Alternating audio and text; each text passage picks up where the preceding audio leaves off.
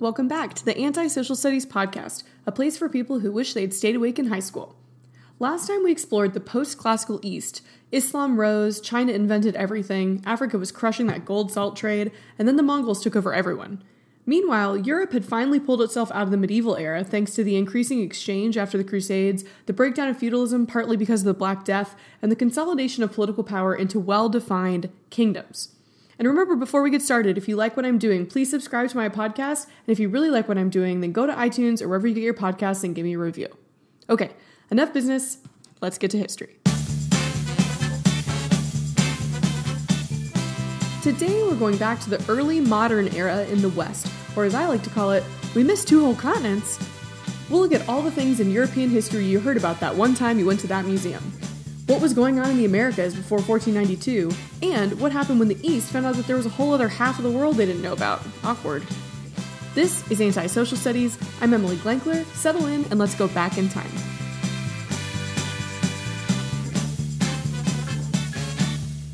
Act 1 The Ninja Turtles. Around 1450, European civilization is exploding with new ideas that challenge authority and the traditional ways of doing things. Why Europe? Why didn't China have a renaissance? Or the Middle East a scientific revolution? Why didn't Africans create Enlightenment philosophy? Europe was specially situated to do all of those things. Their fragmented states allowed for competition and a place to go if you say something your ruler doesn't like. So the English king wants to fund exploration so that his rival, the Spanish king, doesn't get there first. Or Italian city states each want to finance the best art to make them the preeminent power in Italy. On top of this, Separation of church and state gives more freedom to speak new ideas. You'll still probably be shut down, but maybe not in places that are developing a rule of law and a constitutional monarchy. All of this allows for more entrepreneurial endeavors. People start trying out new things because it's relatively supported by the government and there's a space to study things outside the church's watchful eye. And the new wealth coming into merchants after the Crusades funds secular universities, for example. Let's think about China as a counterexample, because they've been coming up with new ideas for centuries. But China is a massive land empire without real competition in the region to worry about, so there's really no need to develop innovative military technology. Their Great Wall is doing just fine. And their government is run by scholar bureaucrats who all have to take a rigid exam on Confucian ethics. By definition, everyone entering the government and thus gaining privilege and the ability to study is now confined to just studying the things that serve the government. Basically, most other civilizations on Earth are so massive and already powerful from the top down that people are not given the freedom or motivation to develop new ideas. But mostly, I would just argue that Europe was coming up with their cool ideas at just the right time. The invention of the printing press and the development of navigation and military technology is going to allow them to spread their ideas around the globe and make us always remember them as important. Thanks, China, for all those inventions. A trend we're going to see across all aspects of European culture at this time is called secular humanism. Basically, it's the idea that scholars, artists, scientists, philosophers shouldn't spend all their time thinking about God and the heavens. Human beings and the natural world are also worth investigating. This upends the medieval idea of scholasticism. The church does not accept this. They excommunicate or imprison many figures because their discoveries will go against their teachings. But it inspires a lot of rebels in Europe. Artists start thinking about human subjects and depicting the human condition, scientists study the natural world, and philosophers start thinking about how government could serve the people instead of the other way around. For example, there is a Renaissance painting that I always show my class, and it's called The Bean Eater. And it is literally just a poor dude sitting in his tiny house eating beans. That's it. That's humanism. The idea that that guy was just as worthy of being painted as Jesus Christ is revolutionary. So, how did we get there? During the medieval era, really the only institution funding art and scholarship was the church. So there were a lot of limitations as to what you could paint or study. So, I mean, you can only paint Jesus and Mary so many times before you start looking to other funding sources that will let you paint something, anything else. Guy eating beans? Please. Similarly, the church funded science and research, but under the umbrella of scholasticism. Basically, people could study Aristotle and early church writings, but not much else and any discoveries that were made that contradicted church teachings were immediately deemed invalid. This all changes thanks to the Crusades. The Italian city states that rose were home to many wealthy merchants and banking families that grew rich off the thousands of ships coming through the Mediterranean toward the Holy Land. The most famous, of course, is the Medici. Thanks, Netflix. Cosimo de' Medici established his family as the political powerhouse of Florence with influence in Rome. The Medici family produced four popes.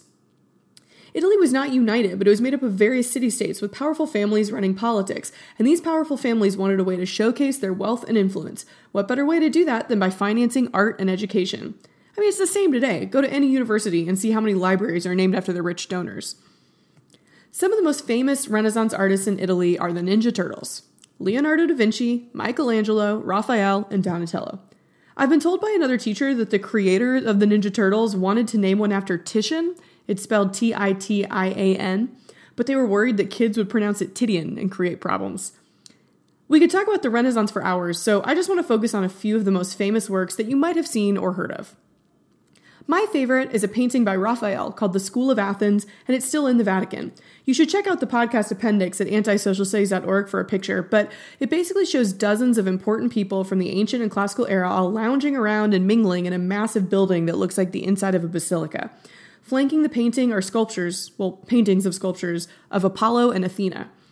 At the center of the painting, we see Plato and Aristotle walking towards us in discussion. They are surrounded by tons of other people, and we don't know who each person is supposed to be, but there are some pretty good educated guesses that include Pythagoras, the triangle guy, Alexander the Great, Pericles, Socrates, Zoroaster, the founder of the Persian religion Zoroastrianism, and Ptolemy, the guy that started the Egyptian dynasty that ended with Cleopatra.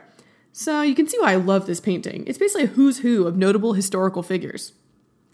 And this painting epitomizes the spirit of the Renaissance.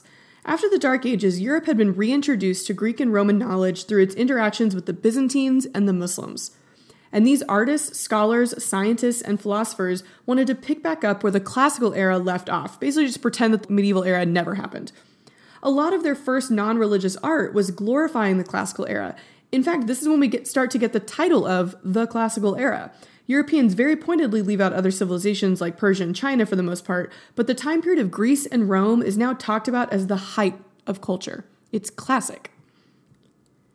My second favorite piece of Renaissance art is Michelangelo's statue of David, which stands in the Gallery of the Academy in Florence. If you haven't seen it, whoa. It is a massive 17 foot tall marble statue of David from David and Goliath. And I mean, yeah, he's naked, but that's in keeping with the ancient Greek tradition of celebrating the beauty of the body, but it does make for some pretty interesting PowerPoints in my history class. Apparently, Michelangelo specifically sculpted David's hands larger than was proportional. A lot of artists did this to draw your eye to the hand, one of the notoriously hardest parts of the body to get right, especially in marble. By doing this, he's showing you just how skilled he was. You can see the delicate veins and muscles beneath the skin. I put a detailed photo on my blog, it's incredible. A lot of artists at this time depicted David because he was seen as the defender of civil liberties against a tyrannical giant. This is in keeping with the idea of humanism that individual people have rights and should defend themselves against oppressive forces who try to stamp out those rights. Side note Donatello also sculpted a really famous bronze statue of David just 70 years earlier that everyone sort of forgets about. Sorry, Donatello. And finally, we have to talk about the Mona Lisa. Leonardo da Vinci painted the Mona Lisa in Florence at the same time that Michelangelo was chiseling out David. Man, can someone invent a time machine already? Gosh. Leonardo was a trendsetter in the Renaissance. He created dozens of sketches of his subjects, which inspired other artists to do the same. It allowed them to study the subject from a variety of perspectives or be more free in some of their interpretations. And he was the quintessential Renaissance man. He painted, he sculpted, he invented, he dissected. One of the ways artists were able to depict the human body so accurately is because they would dissect dead bodies to study them. This also advances a ton of new medical knowledge and can really only happen in a place where there's some separation of church and state, since most religions at the time aren't too keen on cutting up dead people. So, who was Mona Lisa? There are three main theories. The first is that it's Lisa del Giocondo, the wife of a Florentine merchant who would have commissioned the painting, and if he did, then man did he get his money's worth. The second theory is that it's Leonardo's mother, but this one mostly comes from Sigmund Freud. We get it, Freud. Everything's about moms. Just stop talking about it. You're creeping everyone else out. The third theory, and my personal favorite, is that it's actually a self portrait of Da Vinci, and he disguised himself as a woman as one of his famous riddles. I love this one so much, but I also desperately hope that every single sentence of the Da Vinci Code is true, so I may not be the most reliable source. I'll be honest. I went to the Louvre. I raced through the museum to the crowd of people craning to get a good look. I pushed my way to the front to see the Mona Lisa, and I was incredibly disappointed. For one, it's really small, but also, like, I just don't get it. I mean, I trust the art historians and scholars who say it's a big deal, but I like a ton of other Renaissance paintings way better. So, in preparation for this podcast, I Googled, why is the Mona Lisa so famous? Really? And honestly, I couldn't find a great answer. Like, yeah, she has that enigmatic smile that Freud analyzed to death, but that's Freud. And yeah, there's depth and perspective in the painting, but I think the depth in School of Athens is way more impressive. And yeah, her eyes follow you, and that's creepy. But I guess that's art. Some people look at something and love it, and others, like me, just don't get it. But a lot of people in Europe loved it. The Mona Lisa was eventually owned by French kings and emperors before it ended up in the Louvre. Really, the painting might not have been the most famous painting in the world except for two things. First, in 1867, a famous poet wrote a poem about La Gioconda, the other name for the Mona Lisa. But more famously, in 1911, an Italian employee at the Louvre took it off the wall and walked out the door with it. It was lost for two years before he was caught trying to sell it to the Uffizi Gallery in Florence. Like, did he not think anyone would notice? But also, I sort of have a lot of respect for this guy. Like, if I were an Italian, I would be pissed too that arguably our most famous work of art is sitting in someone else's museum. That must be how all of Africa feels. Hmm. At the same time that art was revolutionizing the way we see people, scientists were looking around at the natural world and figuring out some pretty cool things too, like gravity, microscopes, telescopes, and the fact that the Earth revolves around the sun. This is one that really made the church angry, because if heaven was above Earth, then heaven, and so also Earth, would be at the center of the universe. Copernicus was so afraid of the repercussions that he waited until just before his death to publish his findings. Later, when Galileo confirmed the heliocentric model, he was convicted of vehement heresy and kept under house arrest for nine years until his death. But slowly, secular institutions develop that protect artists and scholars who want to study the natural world. But once they start questioning things, like why can't we just paint a regular dude eating beans, they're not going to just stop at art.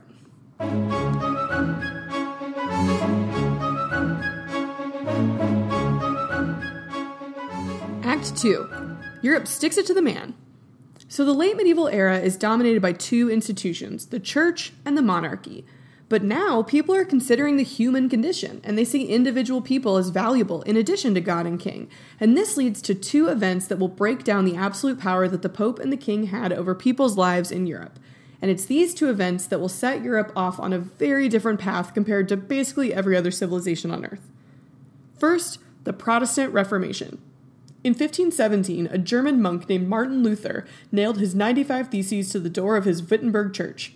These were 95 complaints, in the form of thesis statements, he must have taken an AP history class, that he had against the church.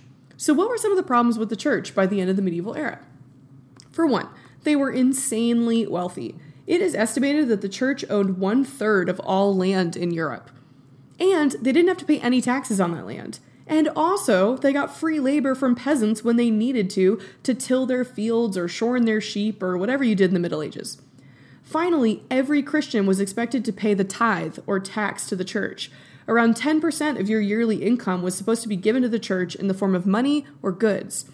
There were years when the church had so much wheat from the tithe, for example, that it would rot in their silos while small farmers are struggling to put food on the table. Not a great PR move. Second, the church had a ton of influence. They had the power to excommunicate individuals from the church, which meant they would no longer be able to receive the holy sacraments like baptism, marriage, or being prayed over after you died. If you were a devout Christian, which most everyone was, this was a fate worse than death because it meant you couldn't get into heaven. And they had power over kings because they could issue a thing called an interdict, which basically meant that an entire kingdom would be excommunicated until the ruler bent to what the church wanted. Whoa. Finally, there was corruption within the church, and this was the stuff that Martin Luther was the most upset about. In the Middle Ages, most families practiced primogeniture, which means that the first son gets all the land. So if you were a second, third, or God forbid, fourth son, you might get money and influence, but you had to make your own name for yourself since you didn't inherit any land. Some of these sons became high level merchants and will later be the ones investing in early joint stock companies, especially to buy up new real estate in the Americas but others who wanted influence and power might enter the church. So it could look like this You or your family makes a very generous donation to the church, and then the next day you're named a bishop. It's pretty sweet for you, but it's also immoral, considering church positions are supposed to go to the most faithful servants of God, and it's a thing called simony. It's named after a guy named Simon in the Bible, who offered to pay Peter and John to teach him how to impart people with the Holy Spirit. Jesus was like, uh, nope, that's not how it works. But that was how it worked in the medieval church. The thing that really got Martin Luther fired up was the selling of indulgences. These were basically get out of hell free cards that you could get if you made a generous enough donation to the church. So, originally, indulgences were intended to mean basically any way that you made up for the church indulging your sin. It could be community service, prayers, or acts of charity. But over time, acts of charity for people with money just became writing a check to your local priest so that he would absolve you of your sin. It's sort of like that kid who tried to argue that since he grew up so spoiled and rich and his parents never taught him right and wrong, that he couldn't be convicted of his like DWI crime, like affluenza or something. Oof. Needless to say, this angered poor people who just had to do it the old fashioned way and not sin. And it angered devout scholars of the Bible like Martin Luther, who read about Jesus and thought, eh, this doesn't seem like quite what he had in mind. Luther is a humanist who believes a lot of new and crazy things. He believes that individual Christians should learn to read the Bible for themselves, so he wants to print the Bible in vernacular languages, or the languages people actually speak, like French and German, instead of the traditional Latin that only the clergy could read. He believes that the church should be simpler and not accumulate so much wealth, and he definitely doesn't think they should be able to sell people pieces of paper that absolve them of their sins. So, Martin Luther complains to the church and they excommunicate him. But Martin Luther had access to this new technology that had come over from China, thanks Mongols for reuniting Eurasian trade the printing press.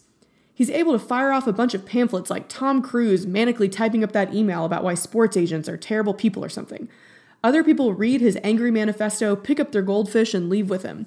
Martin Luther was basically the Jerry Maguire of 16th century Europe. I've always said this. The church claims they haven't been selling indulgences, and Martin Luther's like, Show me the money! And then when others break away with him and start calling themselves Lutherans, he's like, You complete me. Across the pond, there's an English king who Martin Luther had at hello. All right, I'll stop. Henry VIII had been having issues with the Pope ever since he wanted to annul his marriage to Catherine of Aragon. The Pope refused because he didn't want to anger Spain, where Catherine's family still ruled. And I don't know if you've heard, but the Spanish are pretty Catholic. Anyway, Henry looks over and sees Martin Luther breaking away and is like, wait, we can do that? He breaks away and forms the Church of England, or Anglican Church, and puts the English monarch in charge. And you know the story. He annuls his marriage and ships Catherine and their daughter Mary off to Ireland, where they're all very angry and very Catholic, so they fit in just fine. Henry then marries Anne Boleyn, who dares to give him another daughter named Elizabeth, so he chops off her head. He marries four more times, has a son who's a total dud and dies at like 15, and ends up having to accept that his daughter will succeed him after all that trouble. So, it's really simple to say that Henry VIII left the church just to get a divorce, but really it was also a power grab. By kicking out the Catholic Church, he's able to take all of their land and wealth and give it to the crown. That's one of the reasons why his daughter, Queen Elizabeth I, is able to finance so many incredible things that she gets her own era, the Elizabethan age. She uses some of that money to promote the arts, hello, William Shakespeare, and to finance ventures to the New World. But wait, back up. We have an English queen? You guys didn't think I was just going to skip past that, did you? And if so, then you have not been paying attention. Henry VIII was so concerned with his Tudor line continuing that before he died, he had Parliament sign a thing called the Act of Succession that recognized that his daughters could inherit the throne if their brother died, which he did pretty early in his rule. But you'll remember that Henry had two daughters Catholic Mary and Protestant Elizabeth. And there are still a lot of politicians in England who are angry or terrified that Henry has pissed off the Catholic Church. They scheme to put Mary on the throne, who rules for a short time and murders a ton of Protestants. They call her Bloody Mary. Eventually, Elizabeth comes to power with the support of the Protestants. She has another Mary to deal with, her cousin, Mary Queen of Scots, whom she sees as a threat to her power. She imprisons her and eventually has her killed. But just watch the CW's reign and you'll get the gist. So, in England, it is now acceptable to have a female ruler, if and only if there are no male heirs. Interestingly, this got changed just like two years ago. England finally passed a new rule that says that daughters don't get skipped if they have a younger brother. And so William and Kate's daughter, Princess Charlotte, is the first girl to not lose her place in line to her younger brother, the very new Prince Louis. Also, it's really ironic that Henry VIII did all of that to try to keep his family line going, because ultimately his daughter Elizabeth is never going to marry and the Tudor line is going to end with her. She was nicknamed the Virgin Queen because she never married, knowing that she would have to basically give up power to her husband if she did. Uh, so, fun fact the colony of Virginia is named after Elizabeth. Back to the Protestant Reformation. Martin Luther's act sets off an explosion of other groups fracturing off from the church. Lutherans, Methodists, Presbyterians, Anglicans, Baptists, Anabaptists, Episcopalians, the list goes on. These groups are all collectively known as Protestants because they protested against the church. There were another group of protesters who focused on the absolute power of monarchs across Europe.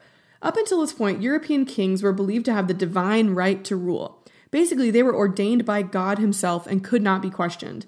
We see this across the world for most of history. Egyptian pharaohs were believed to be gods, Chinese emperors were given a mandate from heaven, and Islamic caliphs had inherited the mantle of power from Muhammad himself. In Europe, the poster child for an absolute ruler is Louis XIV of France. He built the palace at Versailles, funded the arts, establishing France as the center of European culture, and he significantly reduced the power of his nobles by making them all come and live with him in his court. One of the most coveted court positions was to be the man who got to dress the king in the morning. Powerful nobles would sleep outside Louis's bedroom, hoping to be invited in the morning to help him get ready. Louis also had incredible hair. Check out a picture at antisocialstudies.org. Side note, y'all know that the men during this time period all wore wigs because their hair fell out because they all had syphilis, right? Yeah. The disease came from the newly discovered Americas and traveled back from the New World and ravaged European high society. It's the ultimate Montezuma's revenge. In England, only the closest member of the court was selected to be the king's gentleman of the stool.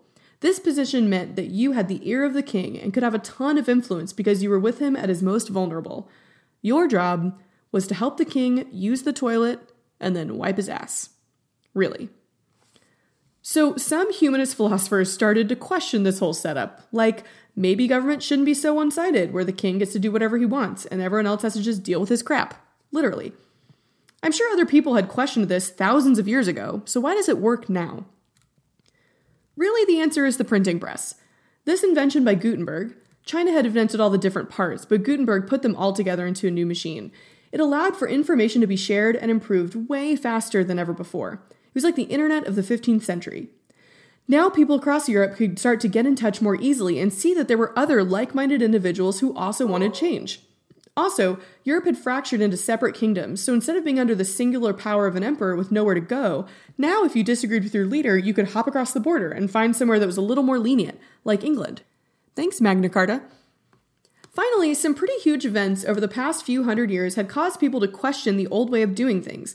Christians losing the Crusades, decreased trust in the church and the Pope, the increase in literacy, thanks in part to Martin Luther's push to get people to read their own Bible, created a new middle class who could read and think for themselves. Universities had been established by merchant families like the Medici, who had gotten rich off the Crusade trade. And some guys had just discovered that two entire continents exist that no one knew about. So people are starting to look around and question everything, including their rulers. This period of time is, is called the Enlightenment. Keep in mind, it's happening at the same time as the Renaissance, the Scientific Revolution, the Protestant Reformation, and the Age of Exploration. And we think our news is jam packed. We could spend a ton of time on this, but the discussions boiled down to two ideas typified by Thomas Hobbes and John Locke. They disagreed on the basic essence of human nature. Thomas Hobbes believed people were bad and needed to be governed by an absolute ruler who had complete control. John Locke believed people were good and could share power with their ruler who would have to abide by a constitution. Sound familiar? It's the legalism Confucianism debate in China all over again. Hobbes would have been BFFs with Shi Huangdi, and Locke would have been a scholar bureaucrat. But really, the guy you should know about is just John Locke, because the United States basically copied and pasted his writing and called it the Declaration of Independence. Locke proposed that the government and the people had a social contract, and when the government stopped doing its part in serving the people, the people have the right to overthrow their leader and institute a new government. It's basically like the loophole the Chinese have had in the mandate of heaven for years. Locke also proposed that people have basic, inalienable rights that cannot be taken away life, liberty, and property. You thought I was going to say the pursuit of happiness, didn't you? Nope. The founding fathers weren't too keen on guaranteeing everyone the right to property in the United States. That's what made them special. So they switched it to the pursuit of happiness instead. Tricky, tricky. Keep in mind, these new ideas about government don't get put into action during the early modern era. Guys just start writing about them. Montesquieu writes that a government would be most effective with three branches that check each other's power. Voltaire proposes that people should also have freedom of speech and religion. And a woman named Mary Wollstonecraft is going to propose that women should probably be included in all of this too, as the people who get rights. But everyone else is like, ugh, Mary, quit getting all emotional and nagging is about rights. We'll get to you when we get to you.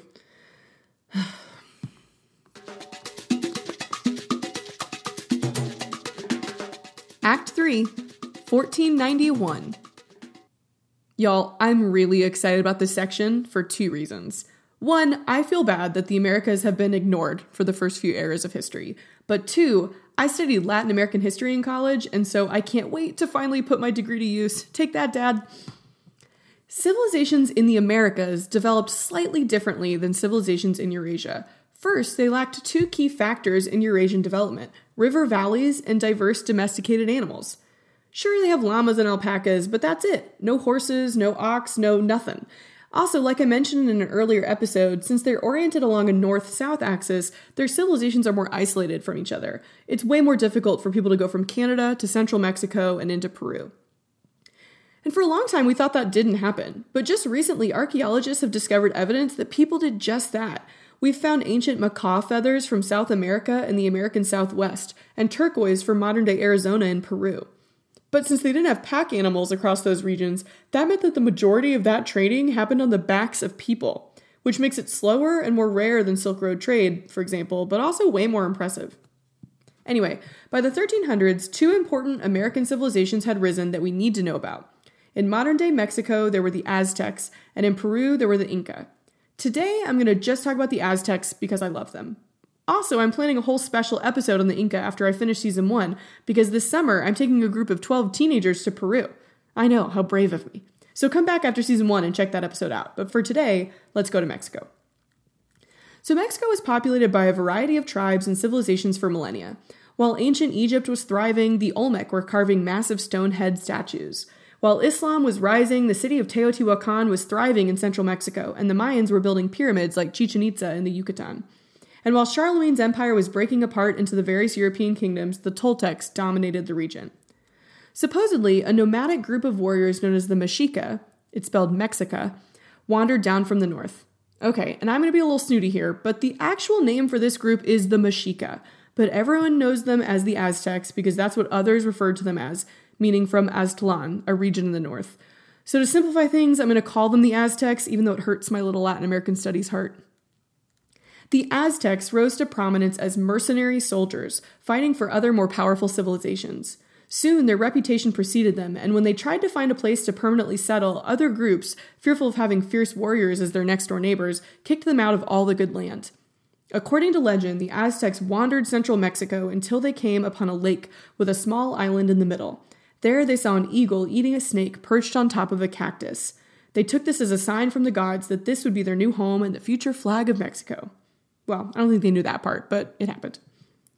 Now, this wasn't an ideal place to build a city, and by that I mean it's probably the worst place to have to build your city. But the Aztecs proved to be incredible engineers. They drained parts of the lake and built up the land in the middle to create the city of Tenochtitlan. Basically, the entire city was surrounded by the rest of the lake, and huge causeways were built so that there were three main roads into the city. And to build these, people had to dive down to the bottom of the lake, dig massive holes, and insert huge wooden supports, all without modern technology and while holding their breath. It's crazy. The Aztecs also built my favorite agricultural innovation, the chinampa. Chinampas were essentially floating gardens of earth on top of the lake where the Aztecs could grow what they needed just outside their doors. They would basically make underwater fences where they could intertwine reeds to create artificial islands. Small boats would weave in between the gardens to tend to the plants. Basically, the Aztecs took an unlivable swamp and turned it into a thriving city of 5 million people, the same size as Paris and Naples at the time. But the Aztecs weren't content to just live in their swamp island city, they were conquerors. Through a series of conflicts, the Aztecs and their allies came to control most of central Mexico. Other groups were forced to pay tribute to the Aztecs in the form of goods and people. This system is very similar to one that was going on in China just a few hundred years earlier. The Tang dynasty had also subjugated surrounding areas like Korea and Vietnam and forced them to pay tribute as well. And I mentioned that part of the tribute system was to give people to the Aztecs. Now we get to the part of Aztec history that most people, especially teenagers, like to fixate on, ignoring all the other incredible advancements. But, like, yeah, I know, they practiced human sacrifice. Okay, just to be clear, I, Emily Glankler, do not endorse human sacrifice. But hear me out. It's important to understand the historical context of human sacrifice. This practice was really common in prehistory, basically the Paleolithic era. We've found evidence of human sacrifice in prehistoric villages in modern day England all the way through Africa and Asia. In Japan, there are legends of a human pillar where they would consecrate a new building by burying a young woman alive to protect the building against disasters or enemy attacks. Homer's Greek epics mention King Agamemnon sacrificing his own daughter to appease the gods. And even in the Bible, God supposedly asked Abraham to sacrifice his son Isaac, but at the last minute he stopped him and revealed it was a test. But the Aztecs did commit human sacrifice on a scale rarely seen in world history. When they reconsecrated the main temple in Tenochtitlan, reports tell us that they sacrificed about 80,000 people over four days. They had a yearly calendar of religious festivals, many of which included specific types of human sacrifice.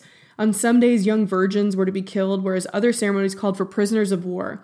During some, they would tear out the heart while the person was still alive, and documents talk about rivers of blood flowing down the steps of the temple. So, yeah, pretty bad. But context is important.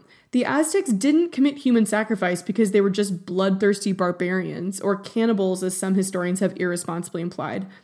It goes back to their belief system. The Aztecs worshipped a main sun god named Huitzilopochtli. Dib's baby name. Side note, I was shocked because Microsoft Word recognizes the name Huitzilopochtli. Like when I typed it out, it didn't give me that red underline, which I consider a huge win for global historical understanding. Like, good job, Microsoft, for knowing your Aztec gods. Anyway, the Aztecs believed that this god's job was to lift the sun up into the sky every day and allow life to continue. And apparently, the sun's pretty heavy, so with all that lifting, he needs some extra strength.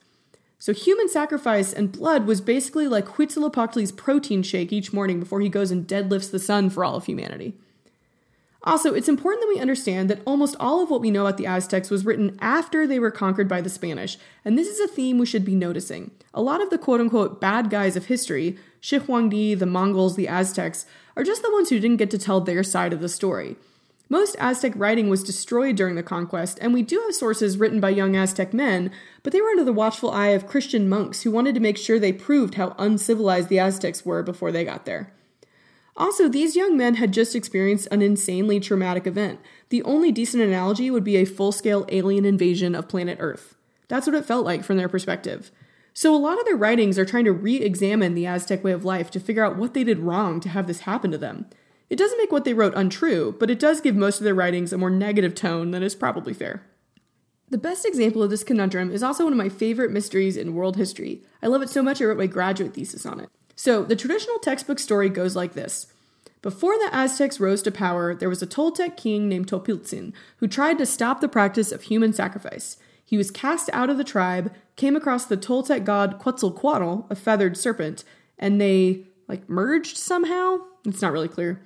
Anyway, they come back to the Toltec tribe and vow to return one day for good to reassert their power over the people of central Mexico, at which point they sail off into the east and are never heard from again. Fast forward to 1519. Hernan Cortez lands on the beach of Mexico where there are Aztec spies who've been camped out for days checking out the mountains on the sea. That's how they describe the Spanish ships. When Cortez and his men land on the beach, they are wearing steel armor that gleams in the sunlight and they're riding horses, animals the Aztecs have never seen.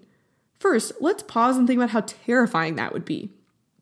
The spies report back to the last Aztec emperor Montezuma, who believes that the legend had come true and the god Quetzalcoatl had finally returned to take control of the region again. He gives up, invites Cortez in, believing him to be a god, and that's his downfall. Okay, so it's not crazy to think that they might have at first been at the very least incredibly scared or confused by these white dudes showing up with guns, steel, and horses. And the fact that disease swept through the empire even before they showed up would not have looked good to the relatively superstitious people of the Aztec Empire. But for a long time, this version that Montezuma believed Cortez to be a god was the go to story, and it played right into the idea that the Aztecs were dumb, backwards, and deserved to be conquered. For instance, the quintessential book about the conquest of Mexico was written by American William H. Prescott in 1843. This was during the era of Manifest Destiny and on the eve of the Mexican American War. People in the US, especially, were glad to learn any story that made non white Americans, especially those in Mexico, seem less than them, because it made them feel slightly more justified in, oh, I don't know, conquering their land and or enslaving them. But more recently, historians, like myself, not so humble brag, have reevaluated the story and come to see Montezuma in a very different light. After doing a lot of research, here's my version of the story. Montezuma clearly recognized that Cortez was something different Maybe Cortez was the descendant of Quetzalcoatl, who had gone away for a while, started a new line of rulers in the east, and this guy, Cortez, was the final result. But the Aztec em- emperors also believed themselves to be descended from the Toltec gods as well. So basically, he might have believed Cortez to be like his long lost cousin, part god like himself. And this explains why he was somewhat fearful, but also respectful of Cortez. He sent emissaries out to greet him with gold and women, and he watched as Cortez marched through Mexico toward Tenochtitlan and eventually invited him in. It's only polite when you have a semi divine being in your neighborhood. But Montezuma was not dumb. The problem was just that he didn't understand the true intentions of Cortez. Montezuma approached this interaction as a diplomat, but Cortez was a conqueror. Montezuma made tons of efforts to establish peace and negotiate with the Spanish, but they didn't want that, and they had enemy tribes of the Aztecs and guns to back them up. So the Aztecs gambled on diplomacy, invited the Spanish in, and lost. Act 4 In 1492, Columbus got lost, bumped into land, and ruined it. Okay, how are the Europeans able to go out and discover this other half of the world? And why was it Europe that went out and explored and conquered and not Africa, the Middle East, India, or China? There's a few things. First, the Europeans were struggling to compete with these massive Afro Eurasian empires. Europe was fragmented and couldn't really control a ton of landmass, and so instead they took to the water and decided to dominate the seas. African, Middle Eastern, and Asian empires were doing fine as they were. They didn't really have the same desire or need to go out and find new trade relationships, everyone was coming to them. Europeans were also able to do this thanks to the exchange of innovations from China. The new scholars of the scientific revolution took these innovations like the compass and improved them to serve Europe's new seafaring focus. Because individual kingdoms were competing with each other for dominance, governments funded these expeditions. Like Portugal's Prince Henry the Navigator founded a navigation school to teach people how to explore the seas. And Spain sends Columbus out, hoping he can reach India before their competition in Portugal, England, or the Netherlands does. Finally, Europe had two aspects of their society that a lot of other Afro Eurasian civilizations didn't. First, they had growing capitalism. As some European kingdoms started to recognize the rule of law, individuals felt more comfortable taking risks and trying to make money for themselves, knowing that some of those founding documents, like the Magna Carta, would protect them from the government seizing everything for themselves whenever they wanted to. But also, Europeans had a Christian mission. Christianity is one of the few religions who has a main focus of proselytizing or actively spreading the faith. Buddhism is the other main one, and it spread really quickly all across Indian and East Asian trade routes. And remember, the Protestant Reformation has just taken a lot of people away from the Catholic Church, so countries like Spain are looking for new people to bring to the Pope. So kingdoms are competing with each other and thus are encouraging their people to go out and find cool things to make them more powerful than other European kings. Scientists have adapted Chinese technology so that ocean exploration is more possible. Individuals looking for wealth and fame feel relatively protected by the rule of law back home, and there are also Christians who want to go and convert and save as many quote unquote heathens as possible. All right, so in my opinion, all of these explorers and conquistadors have already gotten too much PR in world history. Like, yeah, yeah, we know. Columbus was an Italian who sailed on behalf of Spain looking for India. He found the Americas and screwed everything up. Quick note most scholars throughout history have understood that the world was round. Columbus wasn't proving anything. And, like, yeah, Magellan was the first to circumnavigate the globe or go all the way around, but he didn't even do that. He died halfway through his journey, and his crew finished the trip without him.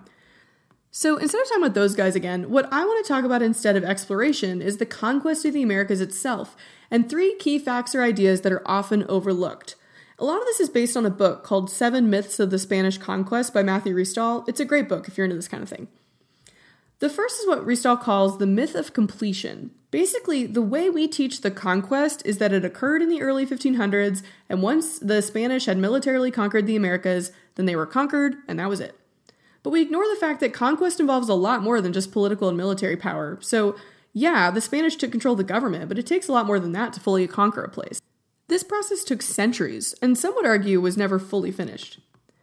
Socially, the Spanish subjugated the natives, putting them into a racialized caste system with white Europeans or peninsulares at the top, and natives and new African slaves at the bottom. In the middle were groups we call castas or castes, including mestizos, or people of both European and native descent, and mulattoes, or people of both European and African descent. Another way that they culturally conquered the, the Americas was they forcefully converted the natives using something called the requerimiento, or the requirement.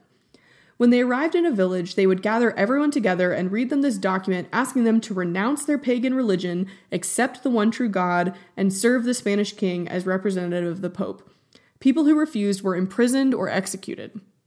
Oh, yeah, and it was read in Spanish to a bunch of indigenous people who didn't speak Spanish. Obviously, the first generation of conquered people probably didn't truly accept Christianity, most of them at least. We have tons of evidence of small rebellions, people fleeing villages and setting up shrines to the old gods in the mountains, or just worshiping Catholic saints who represented other old deities. For example, the Aztecs had worshipped uh, Tonantzin, a mother goddess, so when the Catholics showed up with Mary, they thought, eh, close enough. The Spanish played into this because it made conversion easier. For example, the first temple to Our Lady of Guadalupe was built on the site of the Aztec worship of Tonantzin. But after the first generation or two, young people were raised Catholic, young boys were educated in monasteries, and so the conversion process was more complete. But even today, Latin American Catholicism is very different from European practices because of this syncretism, or mixing of old and new beliefs. The second aspect of the conquest that doesn't get talked about is the importance of native allies. When we ask how Cortez was able to conquer the impressive Aztec civilization with only a few hundred men, that's really problematic because he actually amassed an army of native people who had all been pissed for a long time that the Aztecs had conquered them and forced them to pay tribute. Even during peacetime, these natives weren't safe. The Aztecs would go to other rulers, sit down, and commiserate over how they were running out of prisoners of war to sacrifice to the gods. And to solve this problem, the leaders would negotiate so called flower wars. The Aztecs would schedule a war with someone else so that each side could win prisoners. There were certain rituals that required the sacrifice of a man defeated in battle. So they would go fight, capture each other's men, and kill them. So when Cortez comes along and says he wants to take down the Aztecs, a lot of people are like, yes, please. And the most important native ally is the real star of the story. She's a native woman named Malintzin. Malintzin was from a smaller tribe that was conquered in the Yucatan, and she was sold into slavery and eventually became part of the group of women that was given to Cortez when he arrived in Mexico. She was originally the mistress of one of Cortez's men, but he quickly recognized her intelligence and took her as his own mistress and personal assistant. Since she had been enslaved by the Mayan people, she spoke both Mayan and Nahuatl, the common language of central Mexico, including the Aztecs. Cortez also had a priest with him who'd been shipwrecked a few years earlier and spent years living with a Mayan tribe, so he spoke Mayan and Spanish. And what ensued was a game of telephone with the fate of the Americas in the balance. Cortez would speak Spanish to the priest, who would translate it into Mayan to Malintzin, who would translate it into Nahuatl for the Aztecs and other tribes. Oof. But Malintzin was so smart that she learned Spanish in months Cortez no longer needed the priest in the middle, and Malintzin became Cortez's principal translator, central to all of the negotiations between himself and the native people, including Montezuma. Cortez referred to her as La Lengua, or his tongue, in his letters back to Spanish King Charles V. Malintzin and Cortez eventually had a son together named Martin Cortez, who's considered the first mestizo person. Somewhat surprisingly, Hernan Cortez recognized his son, even though he had a first wife back home in Europe. That must have been a bad conversation. He brought Martin back to live with him in Spain, although Martin would, re- would return to the New World as an adult. His son was given a fantastic education, made a Knight of the Order of Santiago, and he served as a page to King Philip II, arguably the most powerful Spanish king until his armada gets beaten by Elizabeth. Malintzin has mostly been forgotten or maligned by history. A lot of historians, especially in Latin America, have seen her as a traitor since she helped Cortez conquer Mexico, she was nicknamed La Malinche based on a different translation of her name, and the term Malinchismo today means a person who denies their own cultural heritage by preferring foreign culture. But that's really unfair. Mexico was not a united single culture when Cortez showed up, so this idea that Malintzin was a traitor to her people is totally inaccurate. Her people were conquered and subjugated, enslaved, and sold to Cortez, so it makes perfect sense that she might help Cortez against the people who destroyed her home. Also, hello, she was a slave woman. She didn't really have a lot of choice in the matter, and even if she had wanted to resist, her survival was on the line. Malintzin's reputation is getting a makeover, partly thanks to a fantastic book about her life called Malintzin's Choices by Camilla Townsend. If you're into women's stories and history, this book is seriously a must read. So, Europe is slowly modernizing. By the early modern era, they've challenged the authority of absolute rulers and the Pope, they're exploring new art and science and also exploring new parts of the world. Even though there are a lot of new ideas floating around Europe, many of them haven't been fully put into action yet. It won't be until the next era that Europe becomes truly modern. The scientific revolution will grow into industrialization, exploration and colonization will become full scale imperialism, and the new political philosophies of the Enlightenment will be implemented by a few pesky colonists who believe in annoying things like rights and representation. The world is clearly changing. Sea based power is on the rise as plucky upstart Europe is increasing its influence on both sides of the Atlantic. But the clunky, land based empires in Asia aren't getting the memo. They still see power in the form of land, like the old style classical empires, and they don't give much credence to the new European advancements. Big mistake. To be continued.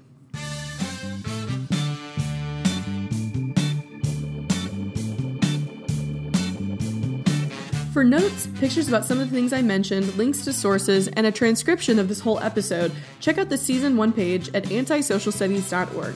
Join me next time on Antisocial Studies as we explore the early modern era in the East, or as I like to call it, they didn't get the memo. And don't forget that if you like what I'm doing, please subscribe to my podcast so you'll know when the next episodes are up. And if you really like what I'm doing, then go to iTunes or wherever you get your podcasts and give me a review. Thanks.